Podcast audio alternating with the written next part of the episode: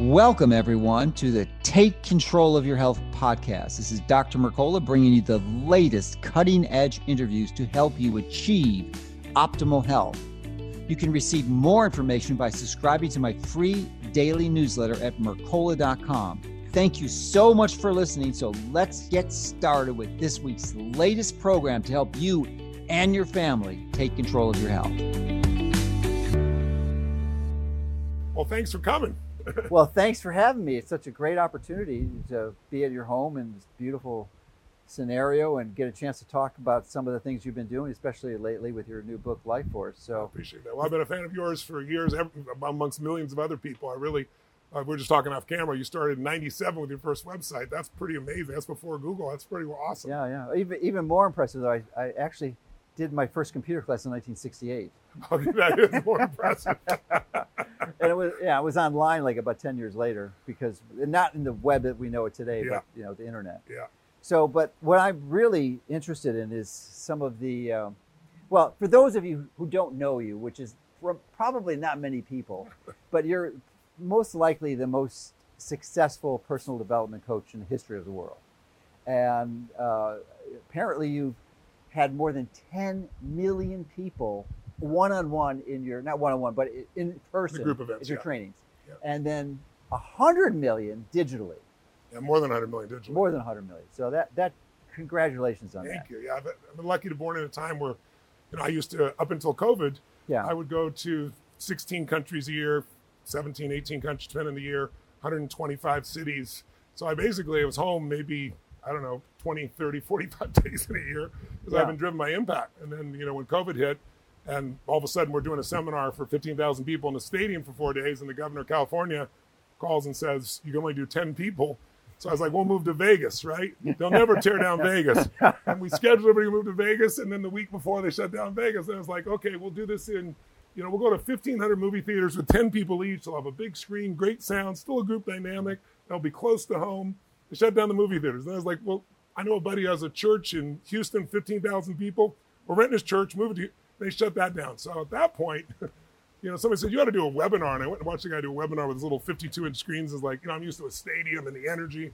So I said, this is what we're going to do. We're going to build a studio with 50-foot high ceilings, 20-foot LED, 0.67 highest resolution. I can see every pimple. I can see what's happening in their family. I'm going to go to the guys at Zoom and see if I can get them go from 1,000 to 25,000, now 200,000. And then turned around and made a software so that people could communicate, like clapping, shaking their phone, and if one person does it, you don't hear it. But when 10,000 people do it, it's thunderous. It's like being in a real event. Yeah. And so we've now, I would normally go see like 250,000 people over most years, some years 1 million people. But now we've had events. We had one the other day for 6 days for 800,000 people signed up. And then there are people joining them because it's in their home. So we had over 1 million people for this one program. Yeah. So technology has allowed us to touch people's lives when they need it most. And I'm just grateful that we found a way to adapt to make it happen. Is that part of what drives you? Because of all your success, you could basically do anything you want. Yeah. And this is quite an arduous lifestyle that you've chosen. So I'm wondering why you continue to do that. What's your motivation? I've been driven by impact my whole life. Okay. I don't have to work, fortunately. But you feel a sense of responsibility when you know what's available. Mm-hmm. And that's why I was so frustrated in the beginning, because if there's ever a time people needed help, it was during this. Stanford sent out a group and studied my work, and the study just came out in the psychiatric journal 2 weeks ago. It's mind-boggling. The most you ever see in results is usually about people who get treated, about 40% improve, 60% don't. When they do meta studies on depression, and they approached me because using drugs, everything else, that's the best they've seen. There was one study done, I think, by Johns Hopkins 2 years ago, where they used hallucinogenics. They used magic mushrooms along with therapy. Mm-hmm. And they had a 4 times greater result than anything you've ever seen, meaning they had 53% of the people 4 weeks later had no symptoms whatsoever of depression. And they put people through one of my 5.5-day Date with Destiny programs. People can see it if they go to Netflix, not that one, but a version of one. There's a thing called Tony Robbins, I'm Not Your Guru. Compresses it in an hour and 45 minutes. But they followed up with the people. At the end, 30 days later, 0 people had any symptoms of clinical depression. Those were the eidetic pieces of suicide. None had it. And so now I'm working on being able to expand. And none of this would have happened except so many people got depressed over COVID. And they, Stanford said, we got to find some better solutions, and going there. So I'm really grateful for the researchers there And it's opening up all kinds of doors to help people in a new way. But I'm driven by impact. I'm driven to see people's lives change.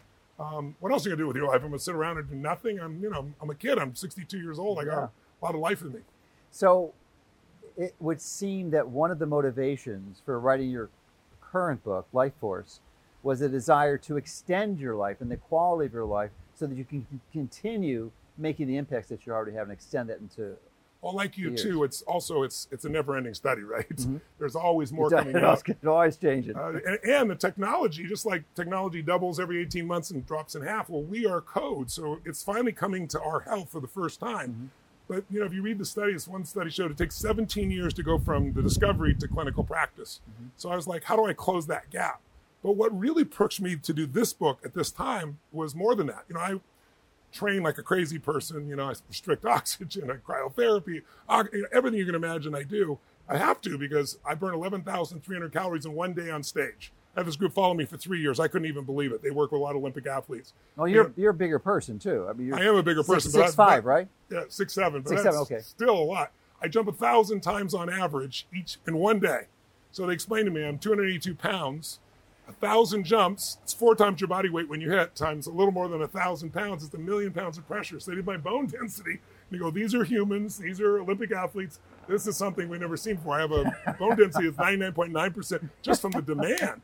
So I've had so many things over the years I had to break through on to do. And I'm doing more now than I did when I was 25. But what really made me write this book, truthfully, is I had an injury that they thought was going to end my career. And they all told me it would. I was being stupid, chasing a 22-year-old professional snowboarder down the side of the mountain.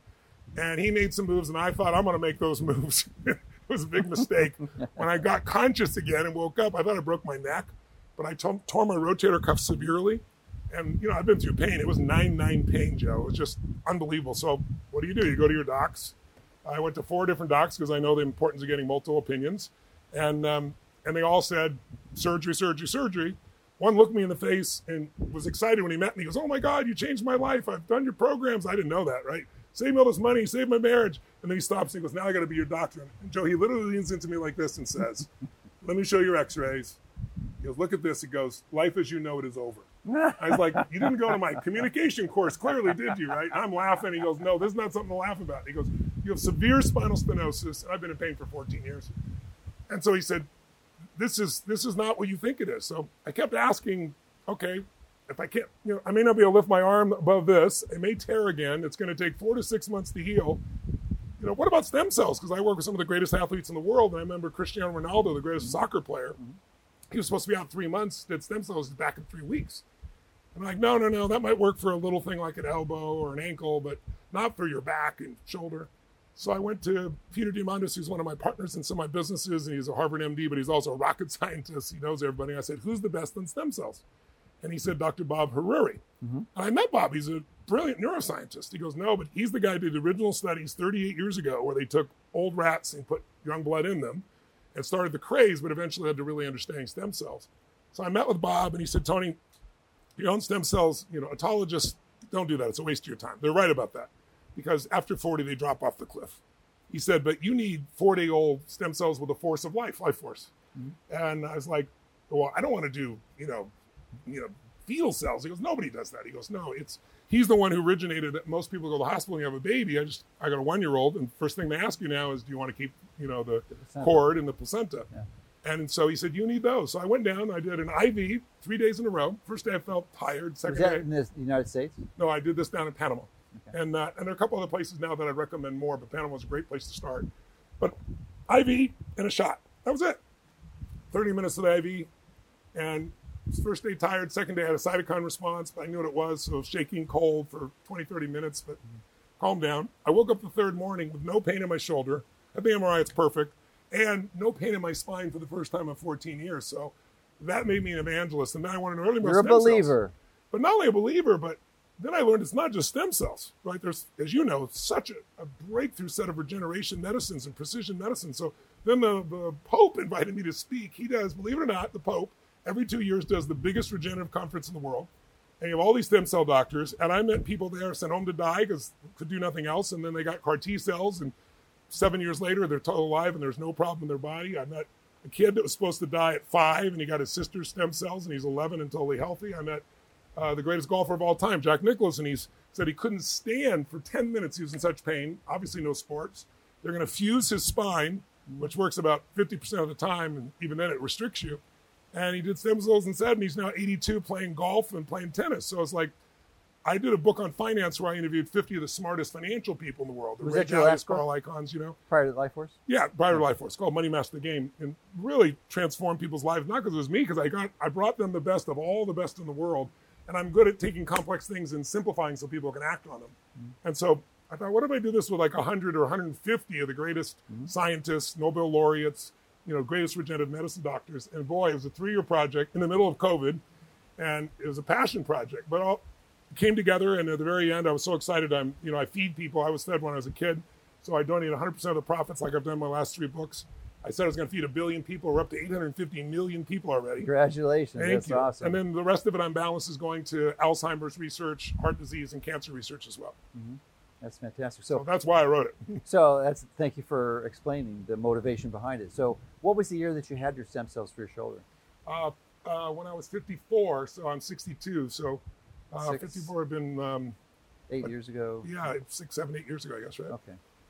See, because have you kept up with the advances in that? Because there's the V-cells is particularly. Yeah, I've done V-cells as well. Seems to be the tip of the spear with respect to. It is. The only reason I didn't put it in the book is because there aren't enough, there's not enough research to prove it. And what I want to do is write a book that was unassailable. When you bring something out like that, then everybody goes, oh.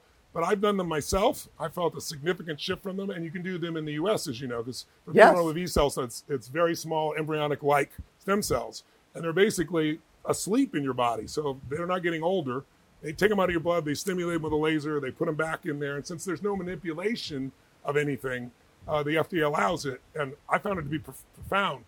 But I found for different things, there's different types of stem cells, and if you really do the research, you'll find some are more effective than others. I'm really interested in the work that's happening, I wrote about in the book, from a group called Biosplice, because most people don't know what the Wnt pathway, WNT pathway is, I'm sure you do. But it's the pathway for those viewing that makes after you get past the fetal cells, you are what the Wnt pathway makes. It's a signaling pathway. It says, make this many stem cells for brain cells, heart cells. Well, this group is doing some unbelievable work in cancer, but they're also doing incredible work. The first product, they're in phase 3 right now. So for those listening, phase 1 is safety. Phase 2 is efficacy. Phase 3 is efficacy at scale. So in the final stage, they hope to be approved the end of this year, probably the beginning where the FDA works of next year, as all goes well. But one injection, Joe, and it regrows all your tendons. So if you're osteoarthritis, not only you're out of pain, but it's the original genomic copy. So it's like Dolly the sheep. How does an old sheep create a brand new one? Well, we still have that copy there, unadulterated. And so you have like 16-year-old tendons. And I've met the people in the trial, and they just rave about like they feel like a different human being. So there's so many things around stem cells and stimulation like stem cells, the Wnt pathway, that we're just scraping the surface, but they're becoming available right now. Yeah, it seems that ultimately holds some of the most exciting potential at this time. There will probably be other advances. There will be other. But I'm convinced that's the case. So, life is an interesting journey, and you certainly had yours with respect to seeking to implement strategies that you thought at the time were healthy. Yes. And then wound up really causing you great problems. And an example of that in your personal life, and I think you share in the book, is that you were vegan or vegetarian. For 12 years, yeah, vegan. Yeah. So, and then you started eating fish, but you just always chose the highest concentration of mercury. I had no idea. Yeah, I don't know why you didn't choose whale, but you chose tuna and swordfish, because whale has a little bit higher. Does it really? Yeah. Well, no, whale will not be on the list. Yeah. But, it was just natural. I was eating for fuel. Yeah. And the vegan was great for me, but I was kind of wasting a little weight, and I figured I need a little bit of protein. Let me get a clean source of protein. So not realizing how bad we've destroyed our oceans, I'd had swordfish and tuna and salad. And that's all I worst, the worst. All day long. So I wake up one day, and I just finished a seminar in London. I flew back here. I literally jumped in that jacuzzi. The sun's rising. We flew through the night. And I got out of it and collapsed. And I lost a third of my blood supply because the mercury burned a hole in my esophagus. I didn't even know I had a mercury problem. I should have, because I was being on stage. You know, I go 12, 13 hours. You got to hold 15,000 people in a live event for 4 days in a row or 7 days in a row. And I don't have any notes. And all of a sudden it's like telling a story. And it's like, why did I tell that story? And I'm on stage, you know, in the audience. And I'm good at covering. I was like, I couldn't possibly be having, you know, Alzheimer's at this age. And then my energy was dropping. But I just pushed through it. But what it does is mercury destroys the ATP in your body, and it disrupts how the brain functions. And if you saw the scans of my brain before, years ago, I've done hyperbaric oxygen. Now you can see the brain, the healing of the brain. But it was brutal. And then, so I recovered from it, thank God. And I've told everybody, you got to do a metals test. But I was on a 0 to 5 scale. I was 123. It's the highest they'd ever measured in the state of New York. The local health officials came out here and interviewed my staff because they thought maybe my wife was trying to kill me because I have a large life insurance policy. It's not what was happening. I love her to death. She loves me. But they could find that it was the fish. So now I tell everybody, that I'd say 1 out of 3 people that get a test that I know personally come back with cadmium or aluminum, which affects your memories, obviously, or mercury. And if you can catch it when it's small, it's fantastic. But there's so much poison in the environment, as you well know, that we've got to detox that out, but you can't detox unless you know. And really cheap blood tests, you can discover that. So how long ago was that? 53, about the same time. When I injured myself for the stem cells, right around the same, it was like when it rains and pours, all hell was breaking loose simultaneously. Oh, jeez. All right. So it's been a few years, and you've grown and learned, and I'm wondering, there's a wide variety of food choices out there, like from paleo to carnivore to keto. So I'm wondering what you've concluded or what you've learned in that time and what your current assessment is of choices. The diet, I don't enter the diet wars. If you see in my book, I explain the advantages and disadvantages of each, but here's what I really think. Precision medicine, it's not there yet, it's not perfect, but it's getting better every day. And if you do a DNA test today, you can see what your body burns more naturally. So my wife, I think that's why we see this rotation of what's evil and what's good in the dietary world. It changes, you've been around long enough, I have as well. It's silly. And what it is that different people need different things. So my wife, she burns carbs like crazy, and she burns them fast. So she needs to eat them every 3 hours. If she doesn't, she gets hangry. She's the nicest person in the world. But if we're going to the store or something, it's a 15-minute drive. We pack a little food with her, just the family does, to make sure she's in great shape. Me, I'm on stage 12 hours, and I'm burning 11,300 calories. I'm not recommending this as a human thing to do, but because my body burns fat, I can go that time and there's no drop for me. And so it's a gift for what I do. So I think people have to know what it is. But where I settle in for me is a Mediterranean type diet. I think it's really looking to make sure you're getting clean protein, that you're getting great vegetables, great oils, great fats. And to me, that's the most common sense approach. But I also believe, like Dr. Longo's research on intermittent fasting, which is, I think, priceless. And it sounds crazy to people, but when they use some of those techniques where it's, you know, and some people do with keto, to be able to stimulate the same kind of effect without actually doing a full fast. But I'm into fasting. I go to Fiji. I have a home there. I'm fortunate enough in a resort, and I have a center where people come and do cleanses and fasts for a period of time while they're in the beautiful environment. It's a lot easier, and while they're having fun and enjoying themselves. But I think revitalization, rejuvenation, you got to give the body a break as well. I think that's critical. So how many days do you fast per year? Usually 5, sometimes 6 or 7, but 5, basically. And I do intermittent fasting regularly. Like time-restricted eating? Yeah. Within a 6 or 8 hour window? Yeah, 12-hour type thing usually for me. Okay. So what you described is that you're metabolically flexible. You're not insulin resistant. Yeah. Your body has the ability to seamlessly transition between burning fat as a fuel, which you need because most of your calories are stored as fat, as opposed to sugar, because you have a limited supply. That's right. Sugar is like burning it's like lighter fluid. It's gone. And it sounds like your wife, Sage, doesn't possess that metabolic flexibility. No. So, no. But that's exactly what you'd predict. Because if your fuel is exhausted, you're gonna collapse. That's right. And she can't, even though she has the fat, she can't access it. So that's right. But believe it or not, 90% of the people in this country have that.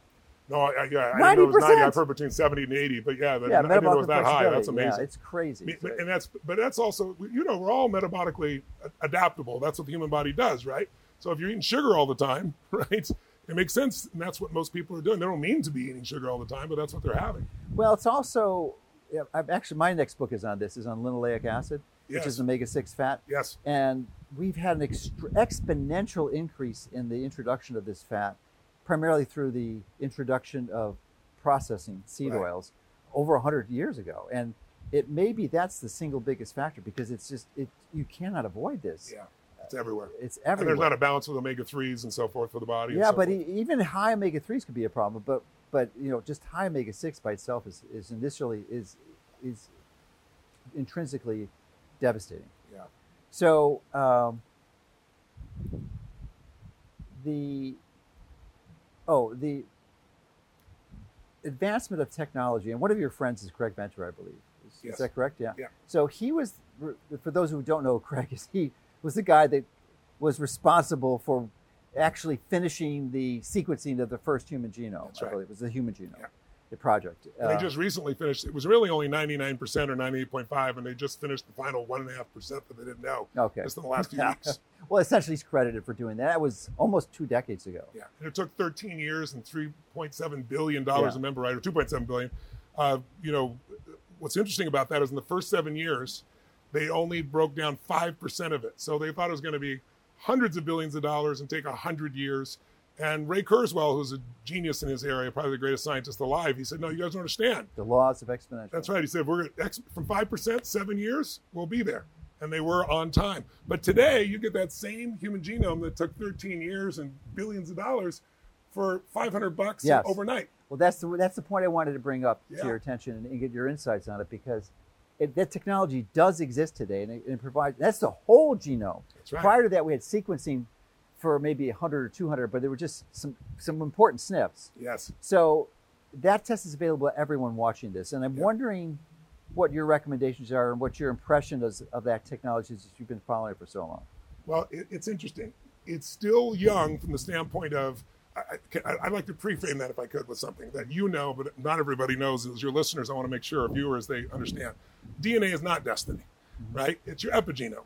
Most people today, scientists know this, but there's a lot of old teachings still that are out there, even in some universities, blows my mind. So think of it as like your DNA, your genome is the keyboard on, let's say, the piano. The epigenome, epi being above, is the player, turning on or off the keys, and that's what makes the music of your life. So for that to work, what most people don't understand is that epigenome can be affected by diet, exercise, all the things you teach and that I teach. They're so simple and critical, they don't cost anything. And then there's exposure to radiation, exposure to chemicals and things of that nature. So all that plays a role. But in order for us to have that epigenome function at its ideal, there are 7 master genes called sirtuins, I'm sure you know.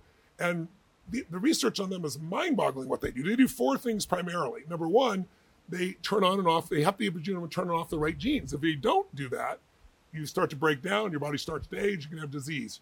Second thing they do is reduce inflammation, which we both know is, most people know, is the basis of most breakdown in the body.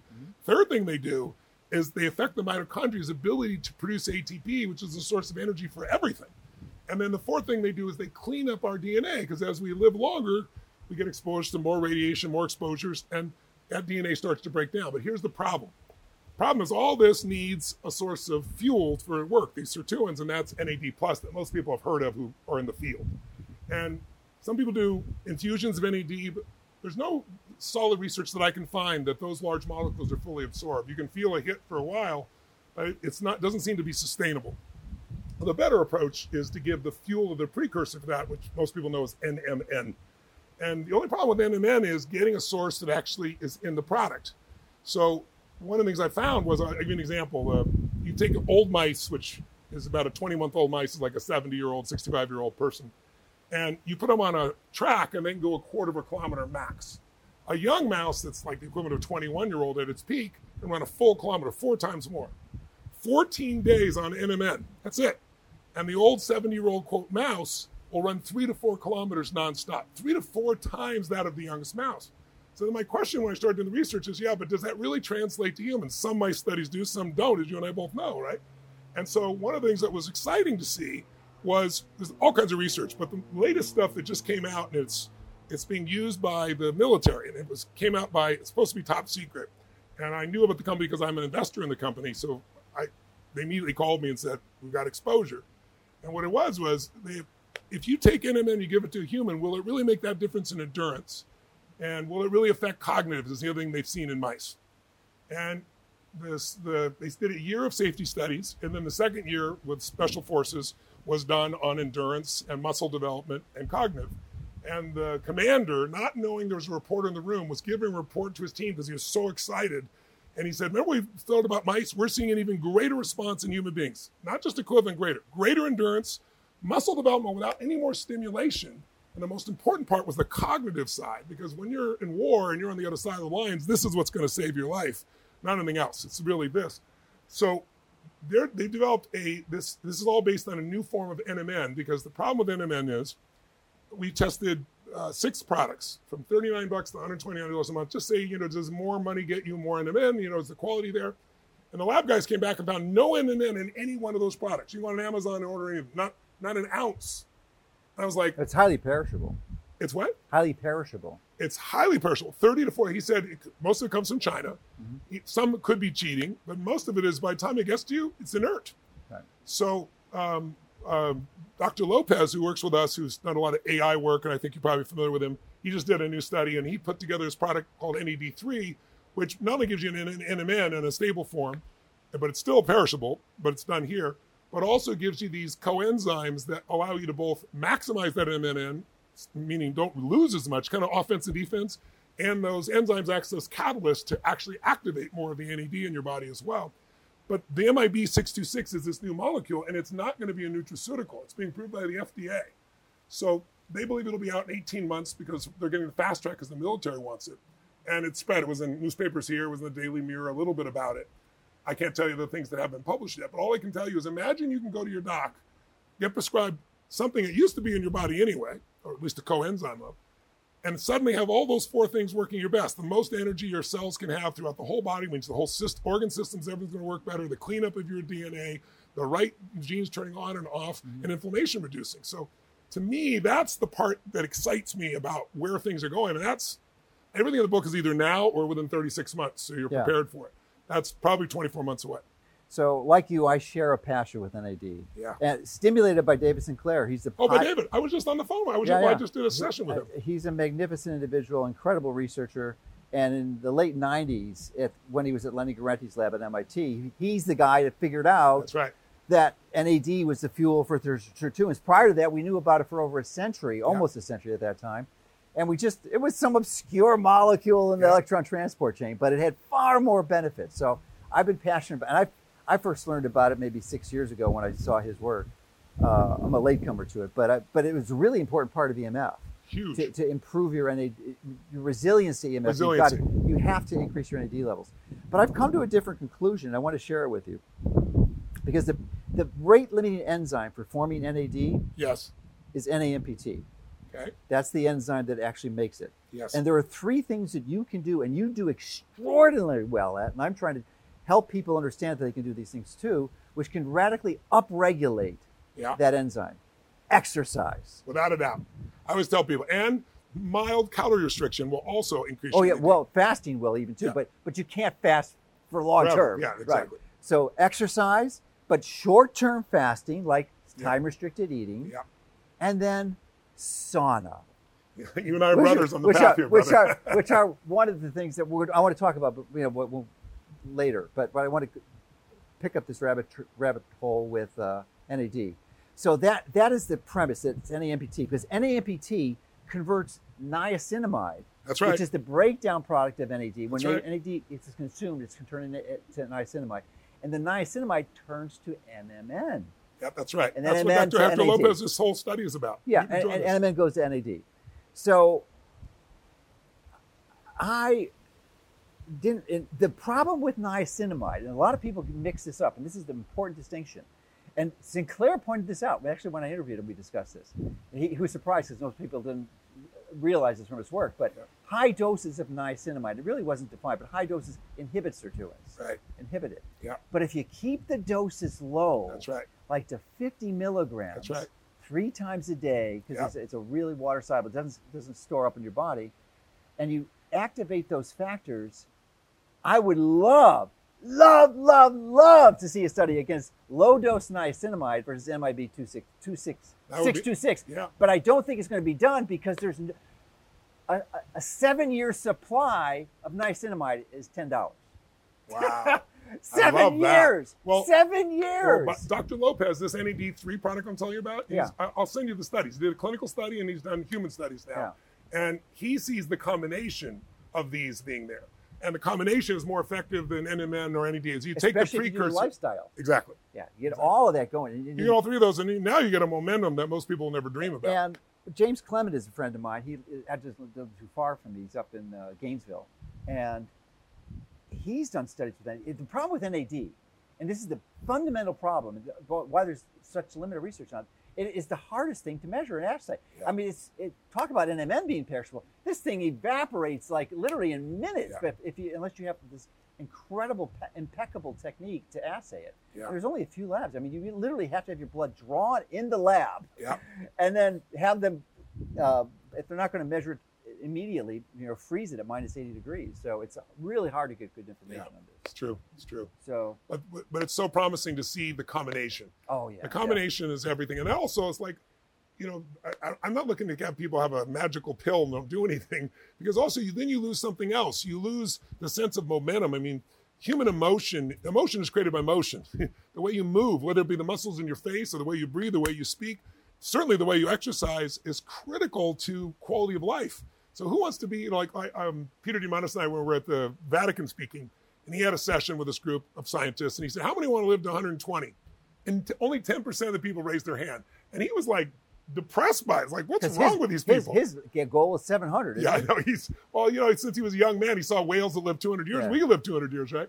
But I said, Peter, it's because most people's association of 120 is old, decrepit, looking terrible, not remembering, drooling. I said, if you said you could have health span, the same as when you were 35 or 40, when you're 100 or 120, I bet you get a radically different approach. But I'm not into longevity, living forever. I don't want to live 200 years. I think scarcity of life makes it valuable. Mm-hmm. And but I do want to have the largest health span possible. I have 5 children, 5 grandchildren, and I have a 48-year-old daughter and I have a 1-year-old daughter. To give you an idea, it just came along. That's a big I told my wife, I said, I'm not having a kid past 50, honey. Come on, we got to do this. And she's like, we're not ready. We travel constantly. And so, because I thought I'd be 70 at her graduation of high school. Now I'm going to be 80 when that happens. So I got reasons to do this stuff more than ever before. It's fun. But the beautiful thing is that if you integrate and adopt these philosophies that you talk about in your book, you could have the functionality of a 50-year-old or even a 40-year-old. Right. Well, there's all kinds of tests now, clocks and so forth. What's nice is David is 53 on the one clock that we both use. He's 33. I'm 62 and I'm 51, So, but I've only been doing his whole process for about 11 months. So my goal is to get that thing down to 43 if I can. But it's an exciting time. If you would have said to people 5 years ago, we're going to reverse aging, and you're a scientist, they'd all laugh at you. And now there are hundreds of billions of dollars being spent, as you know, by some of the smartest people in the world to crack that code. Ever since they discovered, the Nobel Prize winner Yamanaka from Japan, those factors that could turn things around, the Yamanaka factors, and then, David's group did this group, I'm sure with the mice, where they're able to take mice who'd burn through the nerve cells in the eyes, which can't go back, and they reversed the aging, and they became young again and could see. The gene therapy, I met this kid that was on America's Got Talent. Mm-hmm. He was blind, and he's had gene therapy, and he can see now. I mean, it's just things that sound like science fiction that we're either right now or just the beginning cusp of right now are happening. So you think about where things are going to go in the next 10 years. I mean, the longevity exit philosophy, that they talk about, the velocity, I should say, is when we get to a point where every year in science, they could reduce 1 year of your life. Talked to George Church, probably the greatest geneticist in the world from Harvard, said, when's that going to happen? Didn't pause, 12 years. I asked Ray Kurzweil, separate conversation, one of the best predictors of all, the one that predicted the human genome time, 12 years. Talked to David. He says, somewhere between 10 and 15 years. So this is not like forever away. In the sky, right? You got to take care of yourself right now so that you can be well enough to take care of your family and yourself long-term when these technologies hit their tipping point. But you can already make a huge difference today. So the unfortunate reality is that we're in the middle of a global reset, which is literally... Yeah, you'll have nothing by 2030 and you'll be happy about it. Yeah, that's the intention. I mean, it's literally decimating or destroying the finances of the vast majority of the population. Yeah. So it's an important frame because the sad reality is that most people don't have the resources to implement and pay for something, even something that's valuable as V-cells or stem cells. Yeah. I mean, it's beyond their reach. I mean, they just can't afford it. So with that in mind, it's obvious you're passionate about reaching people and helping them and making sure you're making a dent. So what would you list at the top 2 or 3 interventions that someone with limited resources could use to really improve their health span? I think there's several, but before I say that, I want to address what you're saying because it's so important. You're old enough and I'm old enough to remember did you ever have one of those original Motorola cell phones? The first portable? No, it looked like a brick. And it weighed like 8 pounds. It cost $4,000. It'd be like $10,000 today. You probably had 3 of them. No, I didn't have 3 of them. But I was so proud I had one of those first ones when I was a kid. And you know, had like 20 minutes of talk time and a buck a minute. You know. Yeah. And now we have this thing that's got more power in it than what took us to the moon and back, right? And everybody's got it. And the cost of this will give you free for a contract. But I'll give you an example. Stem cell prices have dropped so much that now they're getting to the point for things like a knee or an elbow, it's like the price of a laptop. Mm-hmm. You know, something like your whole spine is more, but that was still cheaper than me doing the surgery. And then there's like, I don't know if anybody has Parkinson's, but if anybody out there has somebody who has Parkinson's, you know, I met a woman, she couldn't walk across the room, couldn't hold a glass, shaking so hard. And I watched I watched one of the interventions here. They put them in an MRI. They call it incisionless brain surgery. They find this spot in the brain that's causing the tremor. It takes 15 seconds then to treat it. She rolls out of the MRI. She gets off, walks straight across the room with no wobble. I'm watching, everybody's watching. It isn't 100% registered. They went to hand her a glass, and she held her hand like this, thinking, oh, it's okay. And she reached out a glass and drank. I don't know if you've seen anybody who's had those audio implants where they can hear for the first time. Someone's crying her eyes out. 3 months, that was 2 years ago. 3 months ago, she did a 50-mile bike ride. And by the way, how much did that cost? It's covered by insurance, and it's on 100 hospitals. People just don't know about it. So that's part of what's there. I don't want people to think. I got to give you some pushback on that. Yeah, go for it. Because that is conventional medicine. They're destroying these cells that are causing it. They're not treating the cause. I understand. Parkinson's disease is a pathology in the substantia nigra, which most people don't understand this. That is the most mitochondrially dense tissue in your entire body. Do you know how many mitochondria in a substantia nigra cell? I don't know. 2 million. Yeah. 2 million. So it's a disease of mitochondrial dysfunction. Yes. So if you can go in there and with the stuff that I love that you're talking about, but improving these other hacks, that is going to address the cause. And I'm for that, but when somebody is 82 years old... I know, yeah, symptom, then it's... That's what I'm talking about. Yeah. So somebody that nature, so you and I are on the same page. Yeah. I want to deal with the source of the problem, right. Not even the cause, right? Yeah. The source is below the cause, right? So you had an argument. The cause was so-and-so. The source is you guys aren't connected, right? So I'm going for that too. Okay. But somebody's 82 years old or 78 years old, and they're not going to make those changes yet. Yeah. But my point is larger. The technology is happening. At our group at Fountain Life, we have a group across the country and around the world where people go and they do stands and all those things. And for people that's less, we've started an insurance company. We've got 5 big, huge companies now. I think we have 50,000 clients. And we're expanding it where we include all of those scans, the MRIs, everything else in advance. The other part that's happening is Open Water is a company I invested in. So, you know, they're looking at something the price of your cell phone that's portable that can do this, right? Instead of a $10 million or $2 million machine. So I want people to know it's not like people's heads go, I can't afford it. Don't let yourself do that. There's solutions. But then to answer your question, what are the things to do? I think the first thing you have to do is where you are. You know, it's like I can plot a course where I want to go, but if I have a map and I don't know where I am, it's worthless. So it's like you need to do some of the most fundamental blood tests. You got to do your metals blood tests. And these are not expensive. You can do a hormone test. You and I both know, you know, if your hormones are off, your body's off. And most people think about hormones like women do because of going through menopause. But that's hormone replacement therapy. Today, hormone optimization therapy is available with smaller inserts and huge changes in men and in women.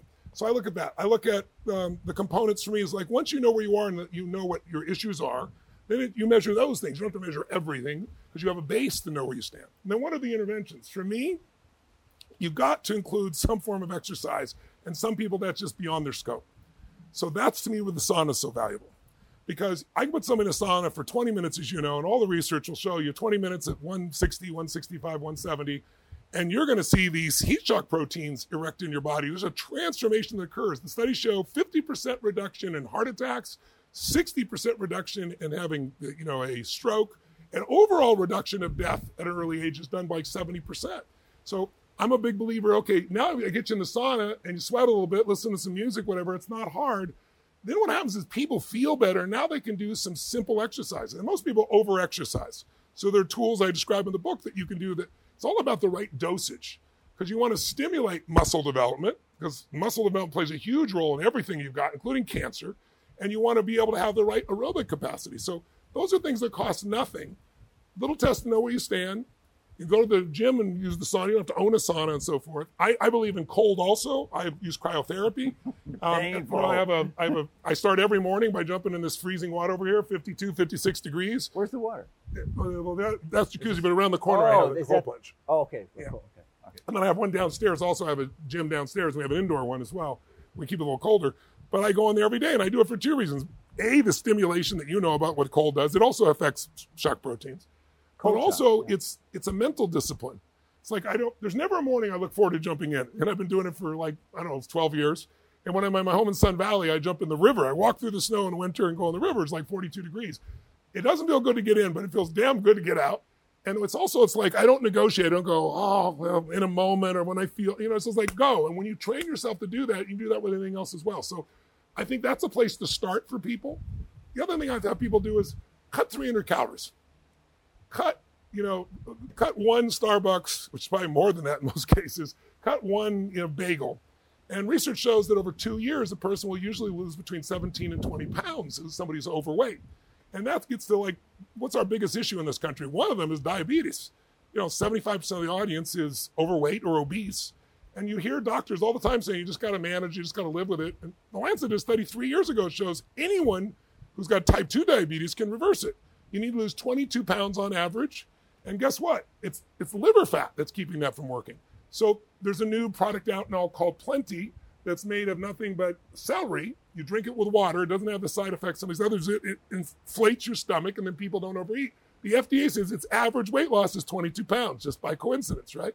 So I think it depends on where you are.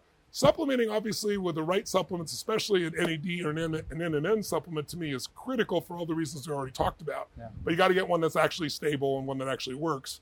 And then doing the things you described, seeing what are the other components around it. So I'm talking fast, but it's like think about because for me, I have a huge list. Yeah, I'm trying to shrink it. So figure out where you are, decide where you want to go. Once you know where you are, address what's there. It might be diabetes, might be weight loss, it might be blood sugar, whatever it is, address it. Get yourself the core nutrients and have a diet that matches your metabolism and a place for your body to have a little bit of a rest with intermittent fasting or the equivalent of intermittent fasting. To me, those are fundamentals. So I'm as huge a proponent, if not more so, of the sauna than you. And really? It is, to me, one of the most fundamental things you can do aside from exercise.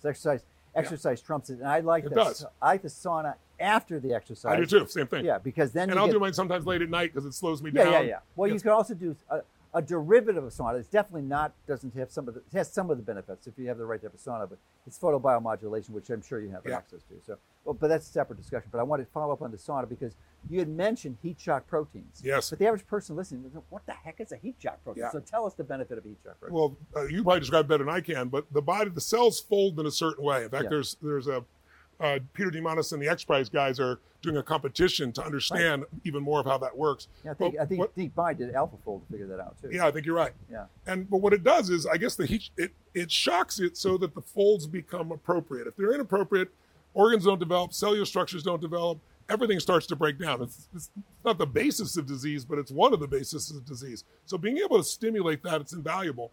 But then there's also just the pure, depending upon the sauna you use. And I don't know what's true because there's conflicting research. I like the steam sauna, which I have one, but I also have the infrareds because supposedly they go deeper and also detox metals more. And since I've been through that to me is really useful. So there's multiple benefits from it, but the research, millions of people research, primarily because of all the people in the north of Europe, right? Well, mostly Finland. Finland, for sure, because it's part of their life. Concentration of saunas. But what the other benefit of the heat shock protein is that most people aren't aware of this, that the moment your body makes a protein, one third of them are misfolded.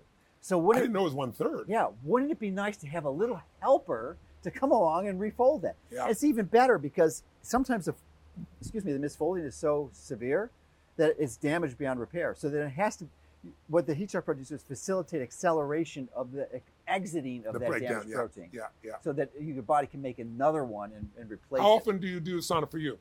I used to do it every day, and I found that was too much. So I do it 4 days a week. Me too. 4 days a week is what the research shows, minimum. Yeah. You get the same result for four, pretty much as 5 or 6. Yeah. I sometimes do 7 in a row, but my minimum was 4. You can lose too many good minerals, too. So that's true. There's a balance. Yeah. You can easily overdo things. There's a Goldilocks window, typically. Yeah. So... you recommended me to do the, what do you call it? Electrolytes beforehand. I've started doing that as well. Yeah, that's good. Yeah, maybe an hour before. And actually really good for working out. James DiNicoletoni wrote the book, The Salt Fix. Done a lot of research on this. He finds that's the simple, most effective ergogenic for a pre-workout is the electrolytes. Wow. Like an hour and a half before. You should try it. I'll bet you get a 5 to 10% increase in your lifts. Wow. Okay, I'm going to do that. Yeah. I've been doing it before the sauna, but you recommended that. But do it before the workout. Before the workout, yeah. Same amount of time, an hour. Yeah, well, if you're going to do your exercise first, and then the sauna, just do it before the exercise. Oh, got it. Then you're golden. It'll retain. Okay, I'm going to do that. Yeah. So the key with the sauna, because some infrared saunas don't work, is the temperature, and you hit it spot on. It's got to be 160 to 170, and more important, clinically, and some of them don't get that high. They don't. Yeah, they don't. And that's why I didn't use them in the beginning. You got to be sweating bullets. If you're not sweating bullets, the toxins aren't coming out. That's right. And you don't want to go. 20 minutes is good. 30 minutes is not better. It's worse. You can't have too excessive. But the key is just to get that sweating. I'm glad you said that because I've learned the hard way in most things in life. I'm all in. My whole thing is more is better. That used to be. Now, I've had enough life experience. There is a sweet spot. So I was talking about ideal dose. Yeah, it's like an ideal dose of stimulation. Tim Ferriss, the MED, the minimal effective dose. Yeah. Yeah. So that's key. So there's just a little point to tell people this on. And I'm actually beyond fascinated with sauna because it's too long for a discussion for this topic, but there's some derivatives of sauna that can even give you better effects, which are photobiomodulation. So maybe you could... There's also the emotional impact. It affects how the body responds emotionally as well, which for a lot of people in the world we're in today, that's especially with the lockdowns that people went through for the last 2 years. Geez. I mean, there's more depression, more suicide, but there's more overdoses on drugs than we've ever seen. We had 500,000 people die in 10 years. It's insane. 500,000. That's 500,000 people. It's insane. That's crazy. Yeah. So the name of your book is Life Force. Yes. And you have an organization called Life Force as part of that. So why don't you help us understand what that's all about and the purpose of that is? If they go to lifeforce.com, there's information about the book there, and then there's 2 organizations that are 2 separate companies. One is called Fountain Life, and Fountain Life is an organization that works with doctors all around the world, and you can do all the tests that you need to do. So, for example, my father, I got a phone call from Dr. Bill Kapp. He's one of my partners. He built 12 hospitals. He's an orthopedic surgeon, but also simultaneously he's got a master's degree in genetics and immunology. And he built 12 hospitals, ran them, and then turned around and decided, I don't want to be in disease care anymore. So he sold all the hospitals, and he was opening this new center, and I invested with him as a group of other brilliant people did. And so he's brought together like the best tools and technology, but it's a place you go and can have that experience, and it's thorough. So, for example, our center in Pittsburgh, all the Pittsburgh Steelers come. We do regeneration there. We do peak performance there. Everything you can imagine there. It's really deep. But he called me one day as an example and says to me, Tony, he goes, there's been a breakthrough. And he talks half my speed and about half my volume. And he understates everything. I'm so passionate. So we're a great balance to each other. He goes, Tony, like in a whisper, he goes, I wanted to call you because there's been a breakthrough in cardiology that I don't want to overstate, but I think it's one of the top breakthroughs in the last decade. I said, what is it? He goes, well, you've had a CT scan before. And I said, sure. He goes, CT scans get misinterpreted all the time because they're looking for plaque, but soft plaque can break off and be the widowmaker, give you a heart attack, give you a stroke. But if it's calcified, it's healed. And he said, so there's a lot of misdiagnosis, and it's super hard to read CT scans, even if you're experienced. And he says, you get high scores that don't necessarily mean anything. And he said, and surgeries happen, they don't need to happen. He goes, and everybody knows it, but no one wants to talk about that. But you want science to be perfect, and it isn't always. He goes, well, there's this new CCTA scan. Mm-hmm. And what it does is it uses AI to open all the arteries, and it searches in the artery and shows what is fully calcified versus what is soft plaque that can break off. It can predict a heart attack 5 years in advance, and they show you what to do. So he goes, we want to do it. I said, I'm in. I used to not do any of these tests. Now I want to do everything, because I want to see what the real results are. And my father-in-law was here visiting because my daughter was just born. This is a year ago. And I said, Pops, he's 80 years old. And to give you background, he's like a self-made man in the lumber business. So, you know, strong as can be. But when people start getting near 80, if you're in the wrong circle, which is most people, everybody starts saying you got to plan your affairs and everything else. And he's in great shape, but it gets in your head. So the last couple of years, I watched that kind of energy drop and I felt a little helpless to help him. You know, I've talked to him about it a little bit, but you know, we all get old was this thing. So I said, Pops, I said, I'm going to go down to Fountain Life. We have one over here in South Florida. And I said, there's this test. I explained it to him. And I said, we're both old enough to have soft plaques, but we'll know how much we have, where it is, and we'll know what to do. Are you up for it? He was great. So we fly there. And we fly there. He's the old man. We get in and gets his test. Son of a bitch. The man is solid. He's like a 25-year-old's heart. Anything he's got has been fully calcified. I'm in really good shape, but he's even better than I am, right? And all of a sudden, his entire continence changed. Like, oh, my God. And then one of the other things, I said, what else makes you feel old, Dad?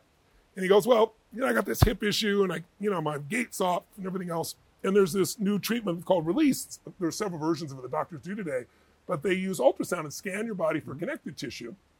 And they see where the connective tissue is tightened and hardened around nerves or circulation. So I had one on my ankle where for, you know, I don't know, 15, 16 years, even if I had a massage, don't touch it. Because you touch it, it was like electrical shock through my body. I went down, it took 5 minutes. They treated it. I can slam the side of it. I have no problem whatsoever. I mean, it's that impressive. Yeah. So I said, can you guys take a look at Pop's, you know, hip here? They spent 30 minutes with him. They used some amyofluid. They opened up the spaces.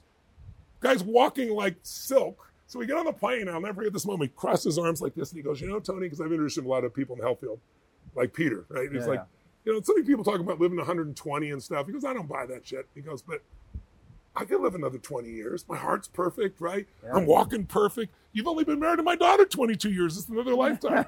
So what I love seeing is people change. But about 12 to 14% of the people that go find something, you know, through the scans that's serious and they're able to deal with it. Another test is the Grail test, which I'm sure you've heard. Before we get to the Grail, let's go back because that was two important tests. So where can people find this CCTA test? And then I want to refer more about this ultrasound technique. Great. You can go online. You go to lifeforce.com. Okay. And there it says, or you can go to Fountain Life. That's directly, and that's the center that you can go to or have treatments on. But they also have an app, so they can order your doctor can order the CCTA test, and they can utilize it wherever you are. How many places do this across the country? Yeah, we have 6 right now, but they also, like I said, so it's just at your centers. No one else doesn't. Yeah, 6 centers of our own. Yeah. Okay, so why isn't other divisions of medicine doing this? Is it something?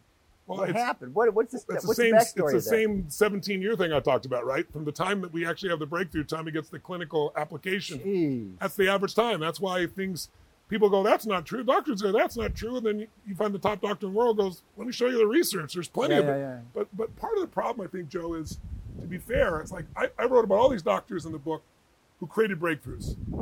Almost everyone, if you read the book, has something in common, and is they lost a loved one, a husband, a wife, a daughter, or a close patient, and it drove them to not accept the standard of care. And they've now spent 25 years being harassed until they finally proved it and it works.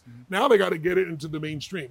So that's pretty much what it is. But our centers are relatively new. Bill sold all his hospitals about 3 years ago, and we're expanding like crazy overseas as well, in Abu Dhabi and London and so forth.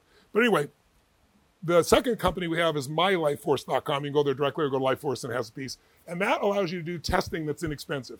What normally costs about $700. If you shop around, they'll do for $350. We make no money on the tests. Wow. And then it gives you products like the NAD+. It can recommend what's available. It also does hormone testing, so they can tell you where you stand as far as that's concerned on optimization. So you had a man who went to Fountain Life as an example. And I don't know, 32, 33, I don't remember exactly. He was over 30 pounds overweight. Talking about he's lost all his drive, he's, you know, usually an overachiever, and he's frustrated and pissed off. And we said, well, we looked at your hormones. He goes, yeah, my doctor looked at hormones, they're fine. So we said, let's do a test.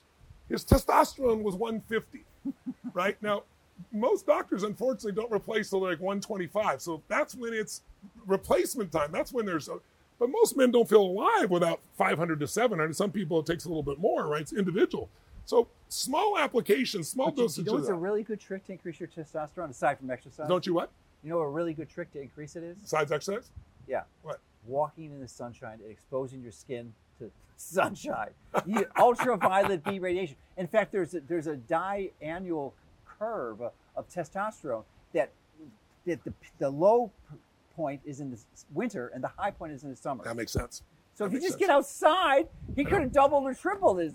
Or he's living inside and he's lost his momentum, right? Which is like almost everyone. But you see this guy 30 days later, 90 days later, because you see him quarterly, right? Yeah. He's a different human being. He lost all the weight, feels alive, right? I'm a big fan of bioidentical hormone replacement therapy. Me too. But wouldn't it be nice to do the things that increase it normally without doing it? So you can have a lower dose. There's no question. And there's some exercise devices that have proved to be more powerful than others, using oxygen restriction and pushing you at a maximum level. There's a device that I have that's amazing that's used by the, by the Special Forces, that will increase your testosterone levels approximately 50%, even for them 25%. What is yours, 2,000? Pardon me? Yours 2,000?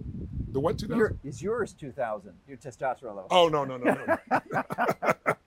but I'm around 7,800, right? Okay. And I got a stage was really low as well. Yeah. But the point is, you want to do that. You want to do metals tests. But anyway, all that's for like $350.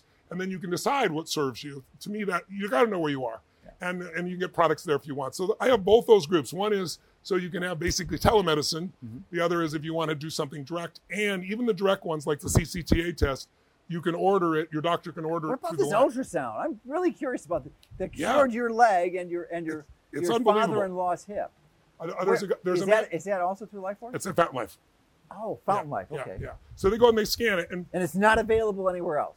Well, no, there are three docters that do it that I'm aware of. Oh, two of them are for us. One of them is here. Somehow I missed this in your book. This is fascinating. Yeah, there's I think it's in the section on pain. Okay. The University of Florida, the head of rehab, University of Florida, hurt his knee and couldn't run. He was a major runner, couldn't run anymore, and we brought him down. And he's like, oh, this is all bullshit. Nothing like this works. And we said, okay, well, why don't you just test it, right? Yeah. And, 2 weeks later, he sent us, I don't believe in anything. This doesn't. He goes, this is unbelievable. Turned around. We've done Cabrera. We've done some of the greatest athletes in the world turning around. It's pretty miraculous. All it is the whole body's connected tissue. Yeah. And you know how strong it is. Well, you make an injury and it tightens up. Collagen. Exactly. It tightens up, and it tightens up the flow of fluid. It tightens up the flow of nerves. In my case, it was a nerve on the side there. Mm-hmm. And it's like, now it's free. Same thing with my father. Inside here was there. So the changes feel more. It's a form of ultrasound. It's a form of ultrasound. Ultrasound to find it, and then they open it. Oh, then it's fluid. A manual treatment. Yes, it's based on the ultrasound. They inject a fluid in that exact location. They inject a fluid in real time. You see it on the ultrasound. You see it open up. And they and manually direct the fluid after it's injected. It pretty much does it on its own. You can see it, the body does it, but you see it as it's happening on the ultrasound right in front of you. You see what the problem is, and then you see it out. Wow. And then when it's a nerve, probably 3D color. You feel the pop right that's there.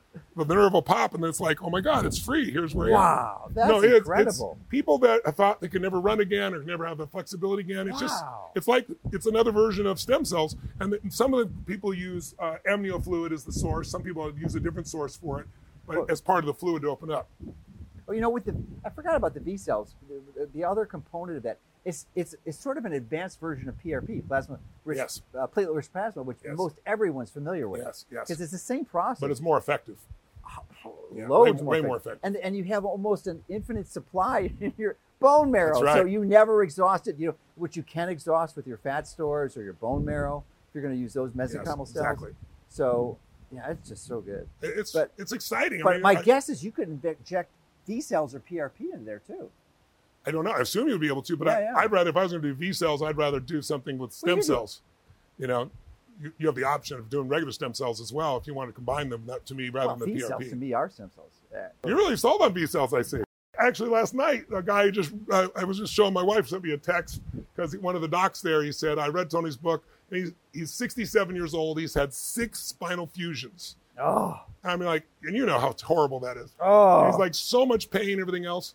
And now he's done half the things I told you about, including this process. And he said, Tony, I am feeling without pain for the, he's like, so it works for back over pain the moon. Too? What's that? Back pain too? Yeah, it works for any of those pieces you come up with. Yeah, I've had it in my back. I've had it also the release process for my hips, because I grew 10 inches in a year. You found this after you had the stem cell injection for your shoulder. That's correct.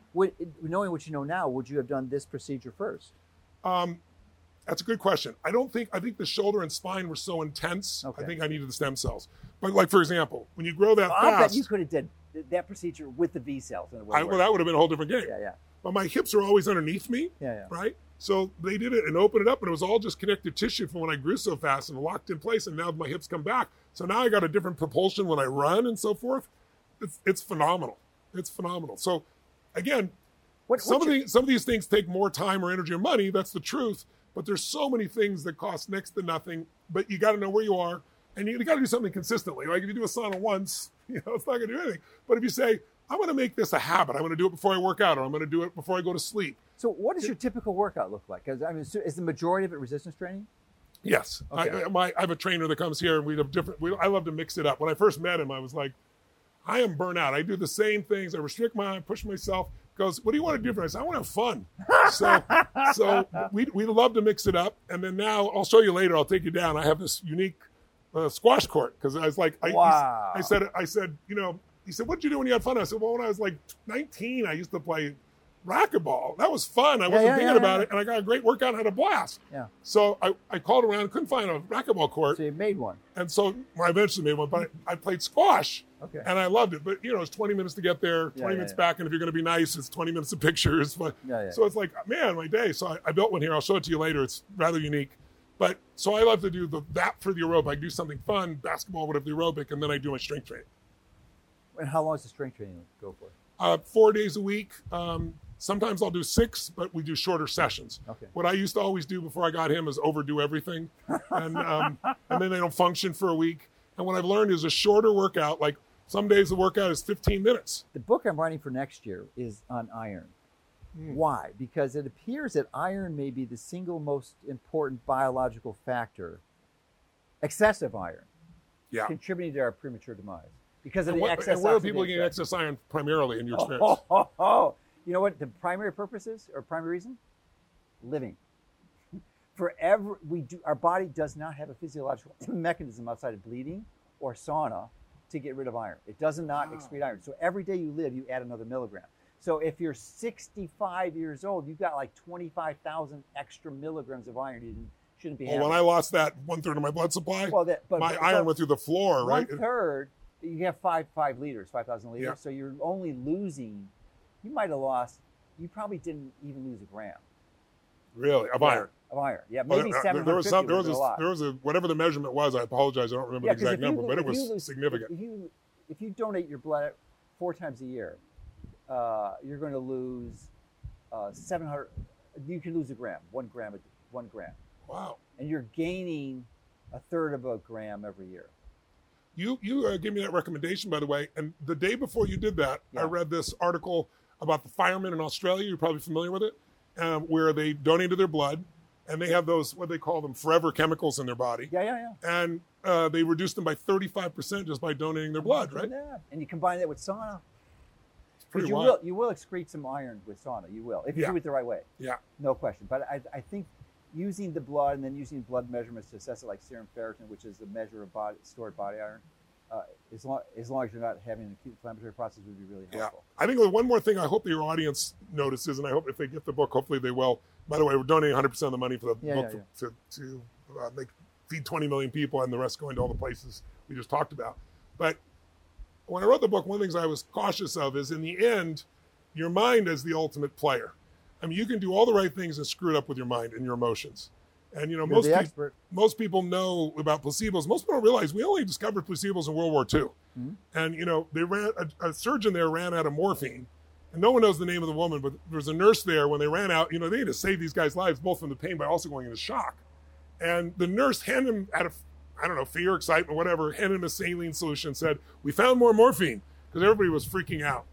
And he believed it. He looked right in their eyes and did what he always does. You're going to be out of pain in minutes. You're going to heal. Boom. None of them went into shock.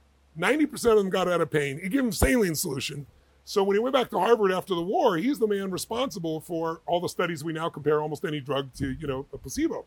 And what most people don't know is it's how convinced your mind is. The size of the intervention affects the level your mind gets convinced in the biochemical change. So if I give you a small pill versus a big pill, versus an injection is more powerful versus a surgery. So the VA did a study on people getting surgeries, and they did 1/3 of them as fake surgeries. They cut them open while they're under, did nothing, closed them up. 2 years later, I published a study here, blow your mind, the people that had nothing done to them but thought they did had the greatest recovery. That was a classic study. It was published in the New England Journal. It was a multi-center, and they stopped funding placebo-controlled trial. That's right. It was. We had a massive headline on that study but nobody pays attention anymore. Placebo is just as effective as the surgery. It was more. Oh, It was more effective. I recall it differently. No, it's more effective. They stopped funding that surgery because they said doing nothing is better. It was knee arthroscopy, I think. That's right, arthroscopy. Yeah. So, and then, Harvard, there's done these studies, but the audience may not know, where they didn't give people a sugar pill. They give them an actual drug. Yeah, yeah. Right? They give them a barbiturate. It's going to slow the body down and make it a big yellow pill. And they go, this is amphetamine. It's going to speed you up. You should be prepared for this. And sure enough, their body overcomes the drug to do it. So, I teach people tools on how to manage that, because if you don't manage that, what quality of life do you have if you're stressed by everything? Look, there's what's wrong is always available. So is what's right. And right now, I think the world goes through seasons. If you study history, I'm a student of history. Did you ever read the book, The Fourth Turning? No, I haven't.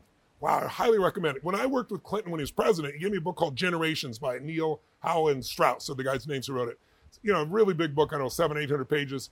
And it explains 500 years of Anglo-American history and how each generation, not you and I individually, but each generation, by the way they're raised and by the cycles of history, affect the way who they become and how they raise the next generation. It creates these cycles. And so it's, a long human life's 100 years. About every 20 to 25 years, we go through these cyclic changes where the emotion changes, the primary emotion, the way people think of it. So think of it as spring, summer, fall, and winter. In your life, 0 to 20, you're in your springtime. You're growing. It's easy to grow. Everything happens naturally, automatically, unless they're biochemically wrong. You're going to be in great shape. And the world, some of us started working when we were 12, but for most people, the world supports you. You're learning. 21 to 42, that's the summer where you test. Now you go, they told me all this stuff, but what do I believe? What's really true? And then you think you're invincible, and then you have a relationship. You don't become president of the United States when you're 30. You don't make $1 billion. And so people then start to discover more of what life is. And then if you worked hard in both those seasons, then when you enter 42 to 62, that tends to be a power stage where you really become a leader. You've had enough life experience. You grow, you expand. So now you're in the fall period. But then what follows that is winter, and it's 63 to 83, and if you're lucky, 103, and some people live to 120 years old. That's the longest living humans. So that's the time when you get to be more the mentor and the leader, and you're in that stage. I'm entering that stage of my life right now, too, and it's a beautiful stage to have because you do more with your pinky than used to take 24 hours a day of your effort. That's right. The relationships, the people, the accumulated knowledge. But history has those cycles. So you think about what changed humanity to go from starving hunter-gatherers to communities, cities, and so forth. It was nothing but understanding the seasons. It's understanding a pattern. So the pattern of, if I plant in the winter, it doesn't matter what I do, I'm not going to get anything. It doesn't matter how hard I work. I got to do the right thing at the right time. And once we understood that, it changed the world. History has those seasons. And this book, The Fourth Turning, well worth reading. I'd recommend it to all of you listeners to understand what's happening right now. I read it when it first came out in 1997. It was one of those books that wasn't popular. It was on the throwaway. I love to dig through those and find gems because I'm a contrarian. It's been popular in this COVID discussion. Oh, it's become popular now. Yeah. But what it basically shows, I'll give you an example. The greatest generation in history in America, one we call the Great Generation, is the World War II generation. But they were born in 1910, let's say. So they grew up in that 0 to 20 range where they were looked out for. We won World War I. We had the roaring 20s, new technology, cars. They thought it was going to be the greatest life. And right when they hit that tipping point where they get to be in charge, start to make their own life, 19 years old, it's 1929.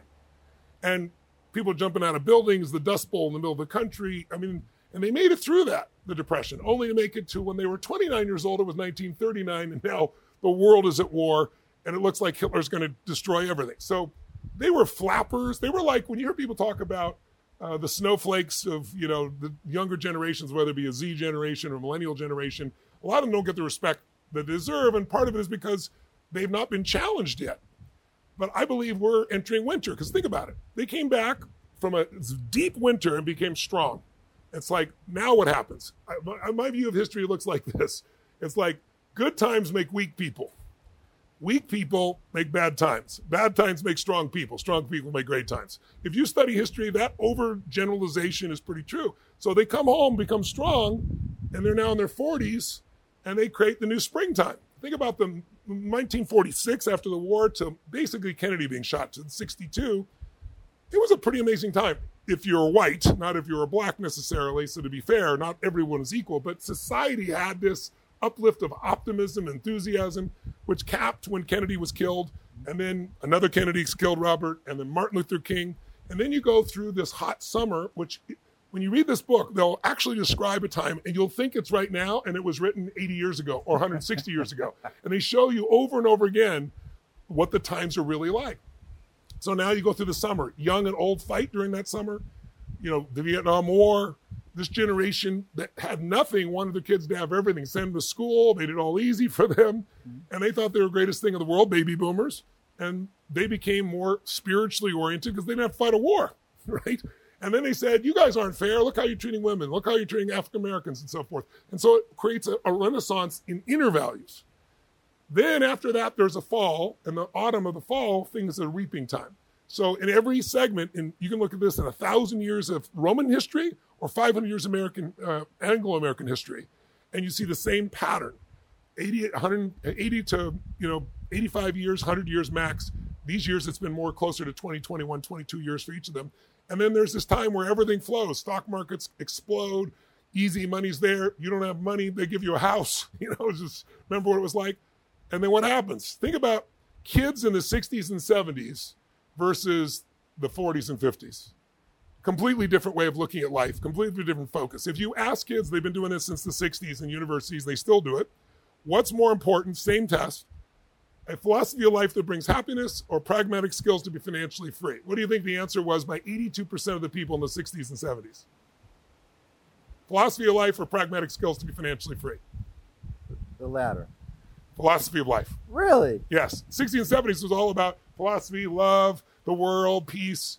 Nice. What about the 80s and 90s? These are latchkey kids. Yeah. Their parents are out doing shit in the world. They're not paying attention. Let the TV raise them. They became very independent, pragmatic.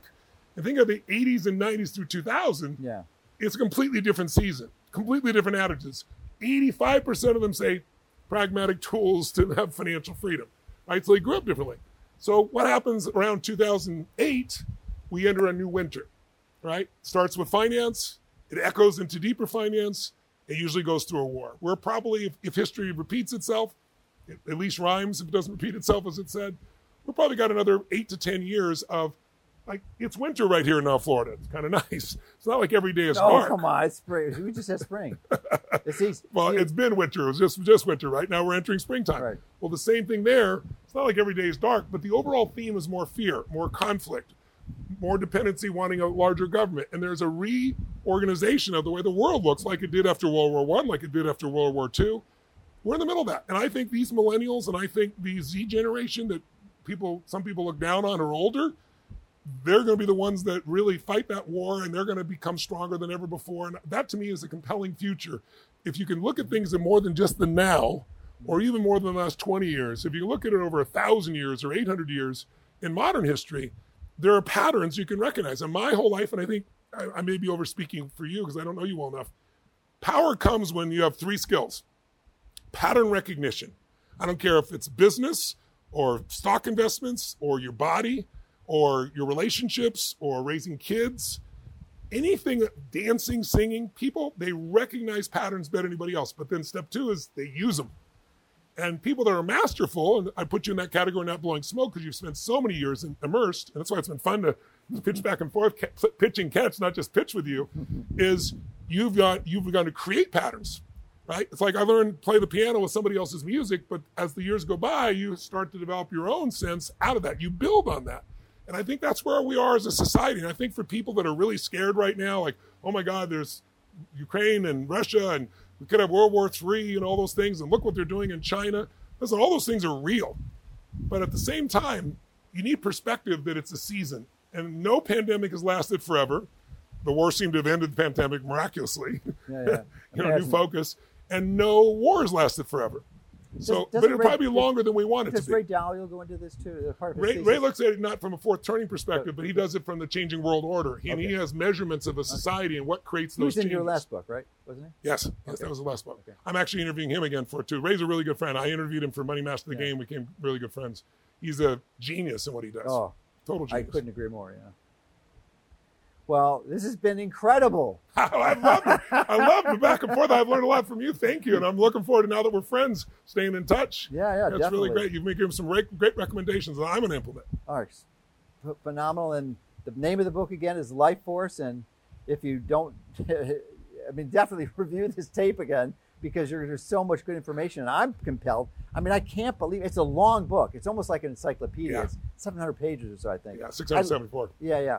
So, you know, it's a lot of information, and I missed the one on that ultrasound injection. Oh, you got to do that. You got to check that out. I got to check that out. Yeah. I'm just fascinated with it. Yeah, if you want, I'll arrange one for you. You can see if there's something you need work on. I don't have. Well, I might take you up on that, actually. You think about it. If there is something, you let me know. I'll arrange it for you. Sounds good. But also, if you know somebody that's really in pain, boy, it can make such a difference. I mean, pain is... And there's no answer to everything. Like, some things can't be treated. But nothing's 100%. And if anyone says 100%, you got to... It's all bullshit if they said that. But it's been one of the most effective things I've seen. Yeah, it makes a lot of sense. I love it. Ultrasound guidance. Okay. Well, thanks so much, Tony. Thank you, brother.